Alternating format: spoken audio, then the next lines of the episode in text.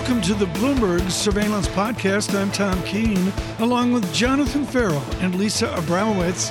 Daily, we bring you insight from the best in economics, finance, investment, and international relations. Find Bloomberg Surveillance on Apple Podcasts, SoundCloud, Bloomberg dot com, and of course, on the Bloomberg Terminal.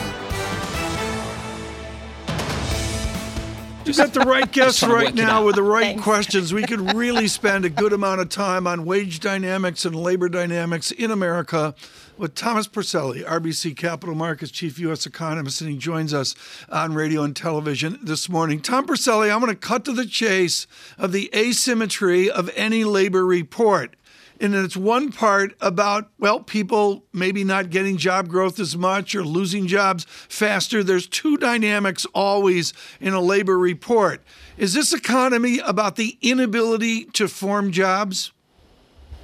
No, I, I think yes. Uh, there is a that is a challenge. I think we know that. We can see that in the job openings data. I mean, you know, we have um, a, a staggering amount of job openings. Um, you know, sort of roughly equal to the, the number of, of unemployed, and, and we just can't find those matches. So, yeah, I do. I think that there's some element uh, of of truth to that. I, look, I, I know people are, I, I've, you know, my, my inbox is already filling up with, uh, hey, you know, uh, what does this mean for the recovery and et cetera? It's one, it's it's it's one report that missed the mark, um, uh, you know, and it's a report that hasn't done a really good job of telling us what's going to happen with private N F P, which we'll get on Friday. I mean, yeah, it did a great job last month. Um, you know, the numbers were nearly on top of right. one another. Uh, but, you know, other than that, the, the misses have been staggering, right? I mean, it's missed by between four and five hundred thousand. So I, I wouldn't take much, much uh, away from this report as it relates to this coming Friday. I mean, we're still looking for seven hundred thousand private jobs. That feels like a pretty good estimate. In, in fact, if anything, It's a, there's a really favorable seasonal factor yeah. uh, in, in play for this coming month. So I, I think we feel comfortable about this. Okay. I think part of the challenge, though, is, you know, Fed Governor Waller put put I, I think really put a sort of a, a bullseye on on this report, uh, you know, in his speech the other day. Um, so I think, you know, maybe expectations are uh, going to be uh, mm-hmm. very elevated with with regard to this report. But I, I think it'll probably wind yeah. up coming out uh, and, and at a minimum meeting expectations. Tom Porcelli, the single sentence this morning for me was Paul Donovan, always brilliant over at U B S. And Paul Donovan said, wait, are we counting jobs correctly in the modern economy? Are we counting digital jobs, TikTok jobs, yeah. and all the rest of it? Do you actually believe the data now, or are we in some new paradigm? Yeah, I, I think that it's a I think it's a fair uh, uh, thing for all of us to sort of really dig into. I, I don't think there's any question about that. Um, but I think the problem is this: um, you know, if if we are in the midst of a shifting paradigm. Uh, you know, the, the reality is people are going to be very slow to sort of wake up to the reality of the new paradigm, which means that you're left with having to deal with, you know, sort of all of the data that we have been using prior. Um, uh, you know, as it relates to Fed policy, you know, I, I, I would love for them to sort of drill in and, and sort of understand, you know, different labor dynamics beyond just, you know, the payroll report and what some alternative data are telling us. But that's not something that's going to happen on the fly, particularly not right now. So for the Fed, as it relates to the sort of the fate of policy, it's going to be entirely about what happens with these payroll reports. Um, uh, you know, e- even if, you know, sort of behind the scenes, uh, there are actually, uh, you know, the, the labor backdrop is showing more strength. I, I, that's not going to equate for, for this Fed with regard to what, what their decision to taper or their decision to hike rates. Tom, help us navigate the Fed speak. Vice Chair Clarida at ten Eastern. What kind of approach are you looking yeah. for? Yeah, I, I look, you know, we we we like uh, um, Clarida a lot in terms of, you know, sort of being a guidepost uh, for um, what the conversation that's happening with, within the Fed. I, I mean, I think, again, I think Waller really gave us a, a good sense uh, for that the other day. Um, and, and in fairness, I, you know, in, I, to be totally fair to all of these Fed officials, I mean, they all speak with such regularity now. I think we get a really good sense for what's happening behind the scenes uh, as it relates to these conversations. So, you know, Clarida has has done, I think, the dutiful thing um, uh, in his time as vice chair, which is to say, you know, more or less representing what the chair um, uh, is is saying and thinking. Um, so, uh, you know, does he break new ground here today? I, t- frankly, I would love for him to break new ground. I would love for him to be more aligned with uh, uh, what Waller was saying uh, earlier in the week, because I think that is, I think directionally, I think that is where we're going. I think Powell is probably going to be the one that's late to the party on that. And in fairness, and I've said this to you all before, I think he probably has to be a little bit late to, to, to the party. I don't, I don't think anyone wants him, you know, basing what is going to happen on policy uh, on what his forecast is. Uh, I think that they want him to sort of, you know, just hit it down the middle um, as, as much as he can every time. But again, as I think it relates to sort of the changing and the weaving dynamics of the economy, um, I think that the other officials, uh, including Clarida, think that they're usually better um, at giving us a sort of a, a sense for what they're thinking about these changing and weaving dynamics. So I, I'm I'm looking forward to his speech. But again, um, I have to say, like my my new favorite Fed official is Governor Waller. Just to move things along, I'm not surprised, Tom. Some yeah. people might say that Chairman Powell's merely reflecting what the Vice Chair is thinking, but we'll leave that for another day. Let's talk about the sequencing yeah. you're looking for. We've had two outlier calls on this program in the last couple of days. Yeah. We've had one who thinks we can get a June rate hike, June of next year, and another from Natixis who said no rate hike through the whole of this presidential administration. Tom, what are you looking for? The kind of sequencing, your base case at the moment? Yeah, so our, our base case is that they they tee up uh, tapering uh, per, perhaps as early as uh, the November meeting. Again, I, I would love for September to be right. I, I don't think I think that's uh, way too early. So we, we think that it, it could happen as early as November. Um, but again, I have to be frank, whether it's November or December, I, I, that's a that's a distinction without a difference, in, in my humble opinion. Um, but again, uh, uh, so it's November, December, they tee it up. They start uh, either in sort of December or in January. Uh, and then they they tie it up by the middle of the year. And then shortly thereafter, they're raising rates. So we have one hike built in for next year. But again, Jonathan, I, I think you're asking the, the right question. I mean, let, let's let's all be clear on this. I think it's a really important point.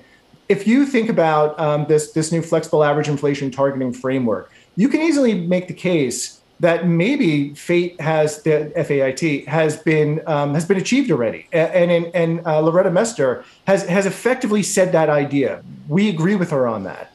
And then think about next year. Think about the Fed's forecast for the unemployment rate next year is three point eight percent. Um, I know people think that I'm like this big, you know, economic bull out there. Um, okay, but the bull is then aligned with the Fed because that is pretty much my forecast. I mean, I have three point five percent on the unemployment rate by the end of next year. Yet, are you going to tell me that three point five percent, which is, or three point eight percent to use the Fed's number, which is below their long-run estimate of funds, and fate having been achieved equates to no hikes in twenty-two? I mean, How, that, that, that, that is inconsistent. Um, and so I think people are looking for catalysts to get the market to move. I'll give you a catalyst that I think could be very interesting. Um, and I don't think it's econ data. I don't think, I think even if payrolls blows it out, I don't think that's what's going to do it. I think the September payroll, I think the September uh, F O M C meeting, I think could be very interesting. As I think everyone appreciates, there's seven Fed officials looking for a hike in twenty-two. It only takes two more officials moving off the zero lower bound to get that median to move.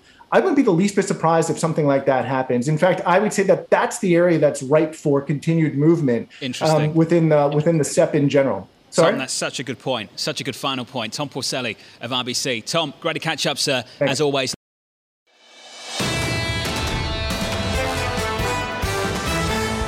Tobias Levkovich joins us now from Citi, the chief U S equity strategist. And Tobias is looking for four thousand year-end on the S and P five hundred, all-time highs that are closed yesterday.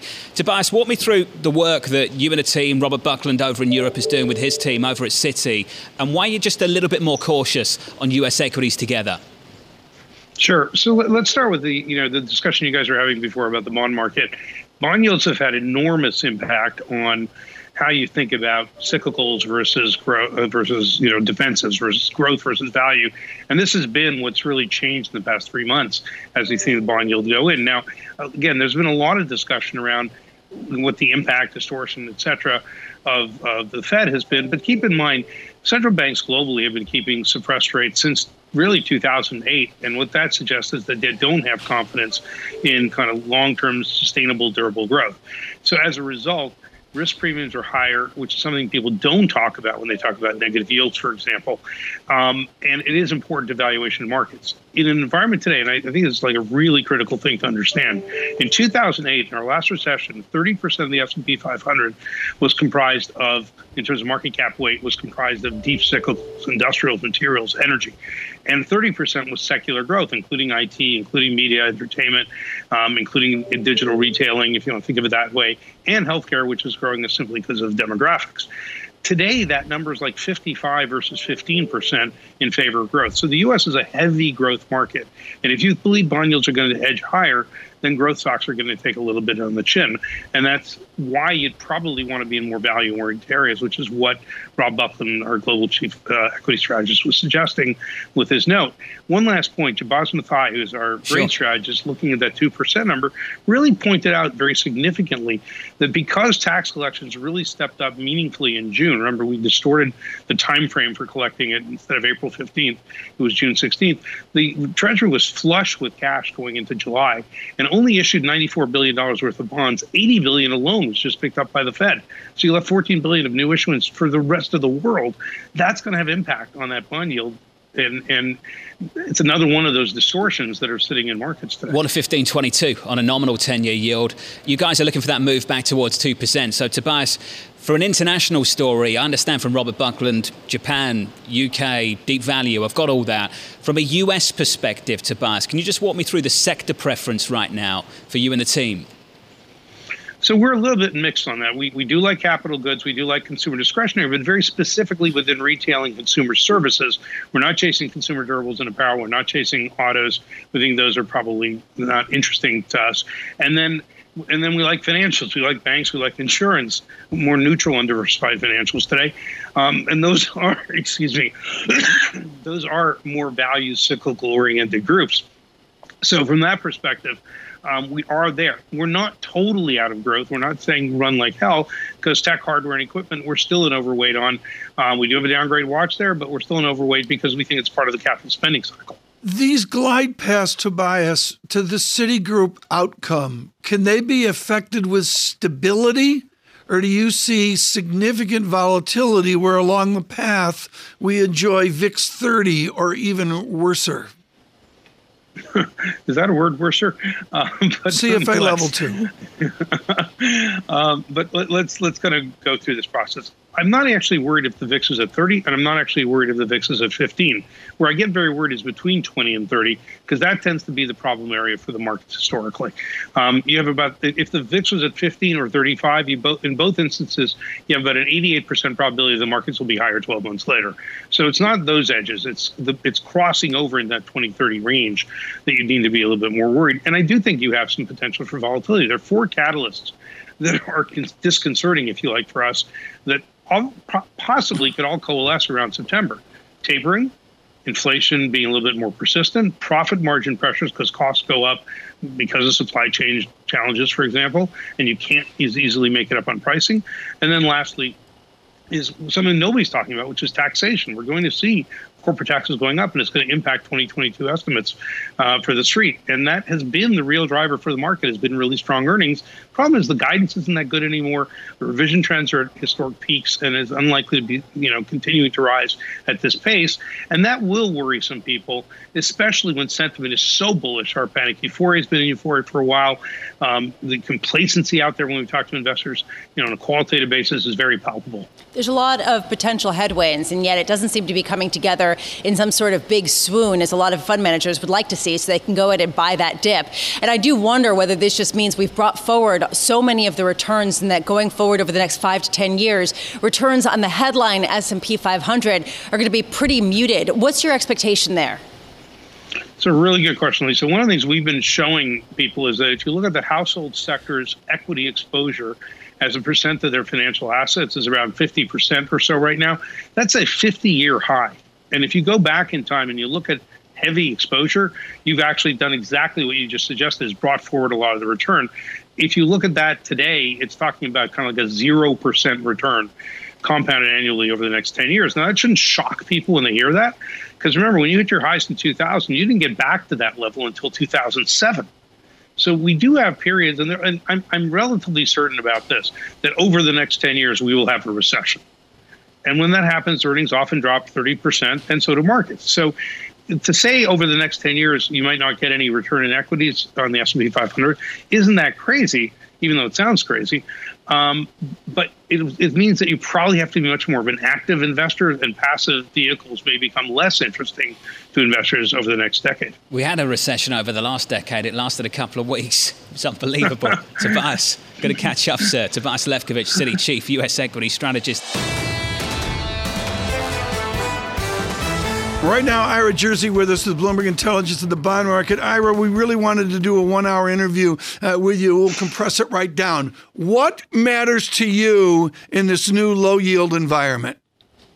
Well, well, real, realistically, the only thing that matters is the outlook for COVID and the effect that it's going to have on the economy. And I think that that's really what's been driving the market for the last couple of months. The Delta variant, how pervasive it's been in other parts of the world, and then now it's feeding into uh, the U S psyche a little bit here, um, fears about lockdowns. And, and that's really what's going on with the uh, with the bond market right now. You know, I'm sympathetic to that Morgan Stanley call that you mentioned about yields being high higher by year end. And I do hope that that's going to yeah. be the case. But this is all about uh, fear right now. And the bond market is benefiting yeah. from flight to quality. That was a Citigroup call. John, why don't you pick it up and frame it around that, that the magnitude of that Citigroup call? Well, Morgan Stanley looking for a move back towards sixty. Citi looking mm-hmm. for a move back to two percent. Ira, I do wonder the degree to which there is some asymmetric risk around where real yields are right now. Negative one twenty-one this morning, Ira. Do you speak to anyone that thinks they can go much lower than this?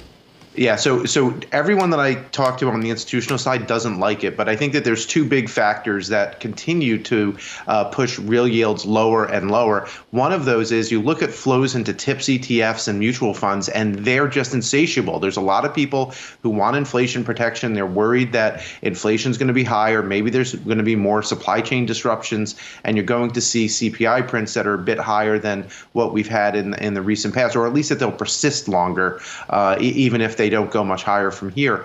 Um, and the second is the Federal Reserve still is buying a lot of the TIPS market. Remember, yep. they're they're they only own seven percent of the TIPS market in February of twenty twenty. Now they own almost thirty percent. So wow. you know they they they've significantly increased their ownership. So liquidity in that market wasn't like it was in nominal treasuries in the first place. And then you add to that these flows into from retail investors into E T Fs and and uh, and mutual funds, and suddenly you have a recipe for lower and lower real yields. So, you know, I, I think that there's a big risk to real yields where if real yields do back up fifty, seventy basis points, there's going to be a lot of negatives on people's statements, and maybe they'll rethink those investments, which could push real yields even higher. But we're not there yet because, like I mentioned, fear is still gripping these markets. They're worried about the opposite. I, I think this is so important. Together with the fact that the Federal Reserve owns almost a third of this market now, are people buying TIPS with conviction or as insurance? Because if you don't own insurance for inflation in the year ahead, haven't you got a degree of career risk? Isn't that in the mix well, right he, now for P Ms? I, I th- I think here's part of part of the issue is that you there's other ways to take inflation risk. The, the problem I have with owning TIPS outright, and most of these uh, mutual funds take a lot of interest rate exposure and a lot of interest rate risk, where let's say that inflation does go up to five or six percent and stays there persistently, you're not likely to see real yields stay where they are. Those are likely to rise up from negative one hundred twenty basis points to maybe negative fifty or, or zero. And if that happens, you wind up actually losing three or four percent on a mark-to-market basis. So it really depends on who you are. Like TIPS are a great investment and a great inflation hedge if you hold the individual bonds and you hold them to maturity. But owning mutual funds and other um, other wrappers like that mean that you're you're always taking interest rate risk that maybe you don't really want to be taking. Um, so so I really worry that there's a lot of people buying these products that don't really understand the underlying uh, risks that that are inherent in that market. Ira, just to put a bow on this idea of thirty percent ownership of the TIPS market by the Federal Reserve, has the TIPS market ever been more divorced from giving a true indication of inflation expectation than it is right now? Uh, well, that's a good question because, we, you know, at, at two point three percent, which is where ten-year TIPS are pricing inflation at the moment, it, it's not obvious that, that that's going to be wrong. So I, I think that the inflation component I, may be actually um, su- suggesting that, that the market is going to be right and that we're going to have two-ish plus or minus twenty-five basis points of inflation. Um, the, the, the question is, is real yields being so low keeping nominal yields lower than they should be? You know, you look look at a lot of our fair value models based on where fundamentals are, and we are twenty-five to forty-five basis points too low on uh, on actual yield. So closer to one fifty seems to be a more fair value, but I think it's these flight to quality and some of these technical aspects of the of the both the tips market and the nominal market that's keeping yields as low as they are now, and, and those can take a long time to go away. So this isn't something that necessarily is going to snap back in the next two or three weeks, but over the course of three or four months, potentially we can get back into that range, which is much closer to our estimation of fair value for the market. Ira, great to have you on. Timely conversation. Ira Jersey of Bloomberg Intelligence. Thank you, sir.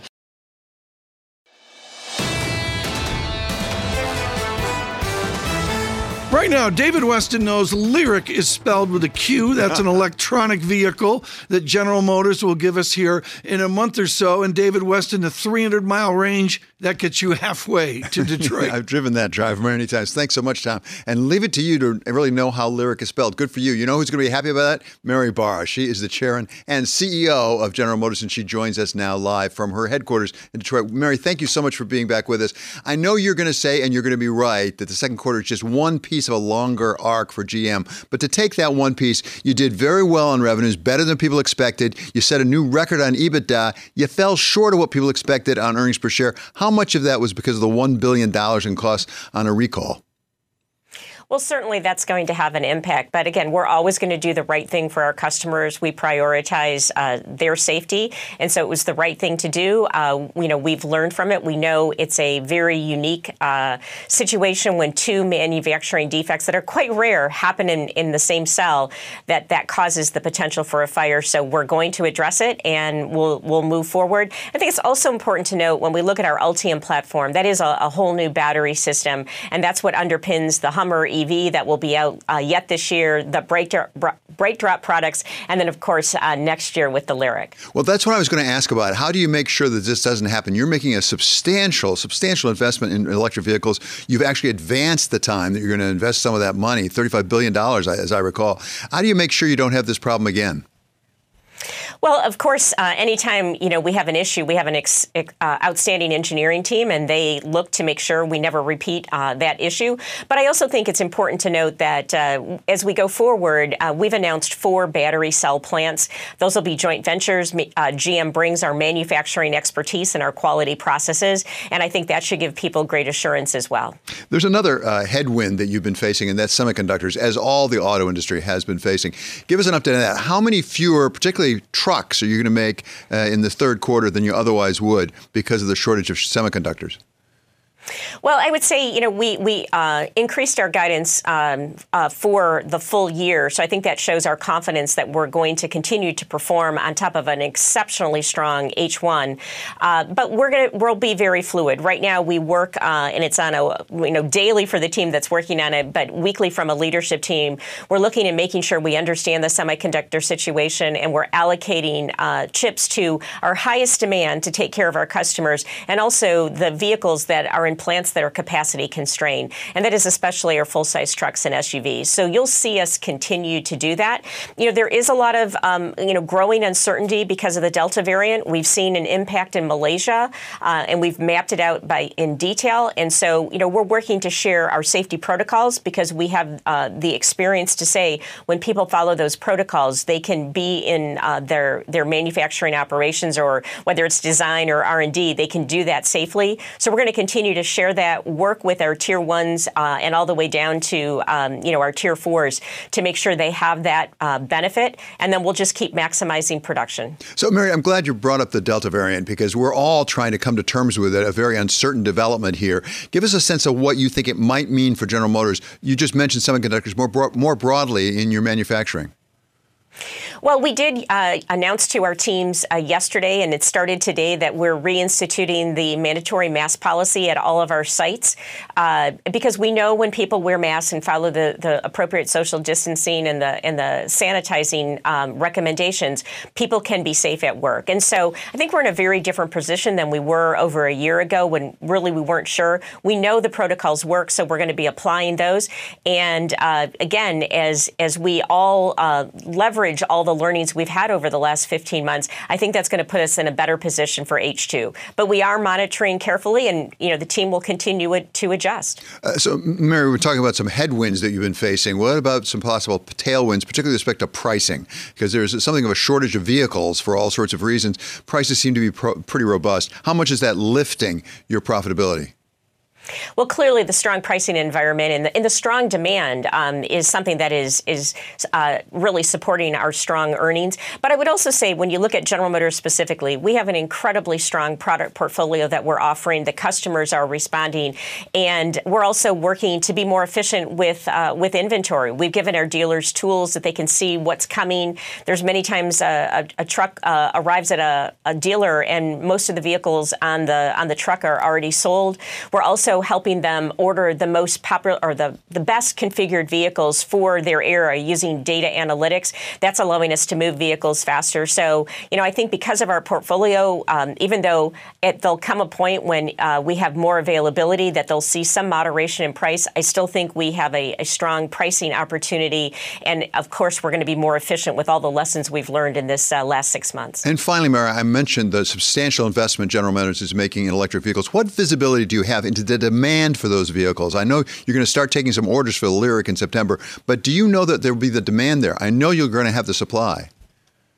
Well, we, you know, we do a lot of customer research, and, and customers are telling us if it's a beautifully styled vehicle with about three hundred miles of range, uh, it's affordable, and then there's a robust charging infrastructure, they're very interested in owning an electric vehicle. So that's why we're working on the ecosystem to make sure as customers buy an electric vehicle, it's a, it's a, you know, uh, outstanding customer experience. And that's, I think, what we're going to need to do to drive E V adoption, but I'm confident that we will. And then when I look at our products, uh, that are, are coming out, the vehicles, we haven't shared many of them, but you know when you look at the the strong demand for the Hummer E V and the strong interest in the Lyriq that will uh, begin to take orders next month, I, I feel very confident that uh, we're going to see strong E V adoption. Okay, Mary, thank you so much for your time on a very busy day for you. That's Mary Barra. She's the chairman and president and C E O of General Motors. Uh, Tom? Uh, David Weston, thank you so much. Greatly appreciated.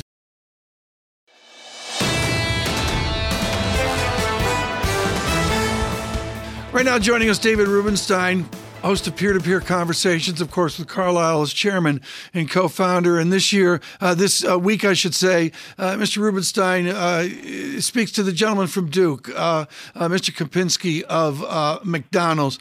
Uh, David, I look at the challenge here, and for me, McDonald's is fascinating because it's two hundred thousand employees, but it's well in excess of one point nine million when you add in the franchises as well. What is his approach to two million bodies? Well, it's a lot of people to manage, but their system has been largely a franchise system. They own about ten percent in the United States of the McDonald's. They want to be an owner, so they actually know what it's like to own, and, and they can give directions based on having been an owner. But most of the employees at McDonald's actually are, are franchisees, uh, employees. Well, the franchise uh, and, and employees, but he has a challenge in this pandemic. Did you speak to him in your peer-to-peer conversation about what do you actually do? Is he going to give out a thousand cheeseburgers for everybody who gets vaccinated? Well, they are doing things like that. They are um, uh, not from vaccination. They're trying to get their biggest focus right now has been trying to get employees uh, to staff the operations, because uh, it's harder to get employees. Some employees uh, left after during the, the COVID period of time. So now they're they're incenting people to come back. They're giving fifty dollars for an interview. And if you're at the company for more than ninety days, I think they give you an iPhone. David, this raises issues for existing employee, employees as well, because they probably want an iPhone and an extra fifty dollars as well. And across the board, you're seeing wages increase. Just today, C V S raised its minimum wage to fifteen dollars an hour. This, of course, comes in the heels of Amazon and Walmart. How much pressure is there to pay more? I mean, in other words, do we have a sense of where the cap is of how much higher these uh, right. these salaries can go? Well, you remember the legislation that was considered in Congress that did not pass would raise the minimum wage over five years to fifteen dollars. McDonald's uh, now beginning wage, minimum wage that they start people at is eleven dollars. The legal minimum wage is seven fifty. So McDonald's is well above the legal minimum, but they're not quite yet at fifteen. though I suspect the pressure is such that they probably will have to increase uh, a bit because it's hard to get employees. Young people have many different things they can do now, and it's tough to get people to work at these jobs sometimes at the beginning, at the entry level. David, is this the key issue, just getting the salaries, getting the pay high enough to get people into the workforce, or is there something else that's creating this friction that's kept the, uh, a great deal of people still on the sidelines? Well, some people are afraid of uh, of working in environments where they might not feel everybody that they're working with is vaccinated. So you don't know if everybody coming to McDonald's is vaccinated for sure. Um, so there are lots of issues, but I do think it's largely the case that people have been off of the workforce in some cases for, you know, eighteen months, and now getting them to come back is not easy. The salary is higher than the minimum wage, but not as high as uh, some people. You just suggested that C B S is increasing to fifteen dollars. So I suspect they probably will have to do more than they've already done. Remember, they don't control all the wages because only ten percent of the employees are theirs. ninety percent are the franchisees, so the franchisees do take direction from the headquarters. And uh, the principal issue that they're facing as well is is is how do you get people back into the into McDonald's? Uh, they found that they needed to have a lot more drive-by or drive-in, a lot more digital. It used to be that you went to McDonald's, you ate there, uh, called dine-in, but now a large part, most of their sales sales are really coming by drive-in or drive-by, and then uh, digital where you're ordering or delivery. Um, so it's much it's much different yeah. than it was just a few years ago. David, whether it's your conversation with Jeff Bezos or here with a gentleman from McDonald's, it's about scale. David Rubenstein on scale. Is it overrated, overplayed? No. Scale is very important, obviously, in building a global business. Why McDonald's has been so successful is it is bigger than everybody else, and they can afford to make changes, and then they can move it out across the country and around the world. The reason that McDonald's has done so well is that they, they everything is the same around the world. So when you go to McDonald's in Paris, where the biggest McDonald's in the world is in the Champs-Élysées, or you go anywhere in the world, you're going to get largely the same tasting product, and people like that consistency. That's why they've done so well. I did not know that the big, biggest McDonald's in the world was in Paris. David, thank you for that. It, okay, it's in the Champs-Élysées. There we go. I'll make a visit. David Rubenstein, host of Peer-to-Peer right. Conversations and Carlyle Group co-chairman and co-founder. This is the Bloomberg Surveillance Podcast. Thanks for listening. Join us live weekdays from seven to ten a.m. Eastern on Bloomberg Radio and on Bloomberg Television each day from six to nine a.m. for insight from the best in economics, finance, investment, and international relations. And subscribe to the Surveillance Podcast on Apple Podcasts, SoundCloud, Bloomberg dot com, and, of course, on the terminal. I'm Tom Keane, and this is Bloomberg.